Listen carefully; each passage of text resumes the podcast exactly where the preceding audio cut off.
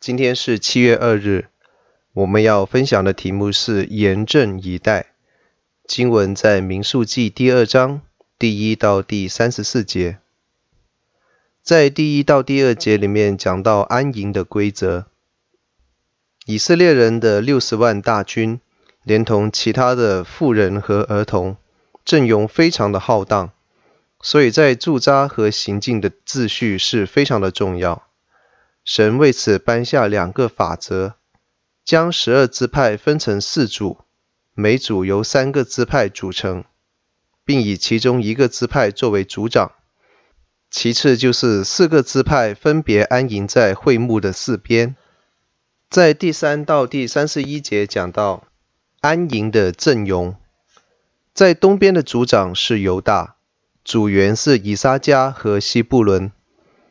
南边的组长是流便，组员是西缅和迦得；西边的组长是以法莲，组员是玛拿西和便雅悯；北边的组长是但，组员是亚设和拿弗他利。三十二到三十四节讲到完成了安排，这样的秩序是出于神的要求，以色列人也照样去行，为了征战得胜。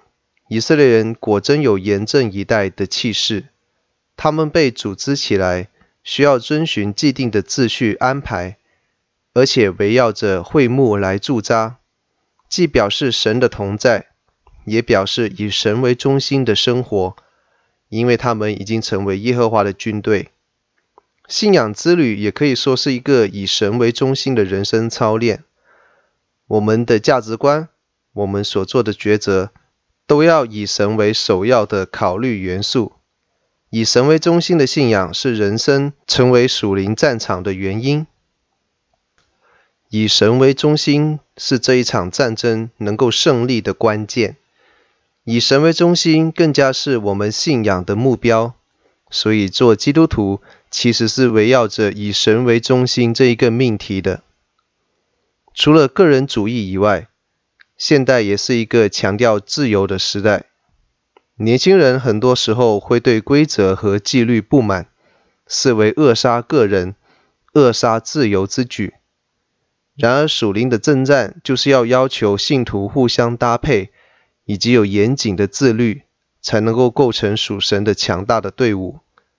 当大家都以神为中心的时候，信徒就能够连结，成为整体的见证。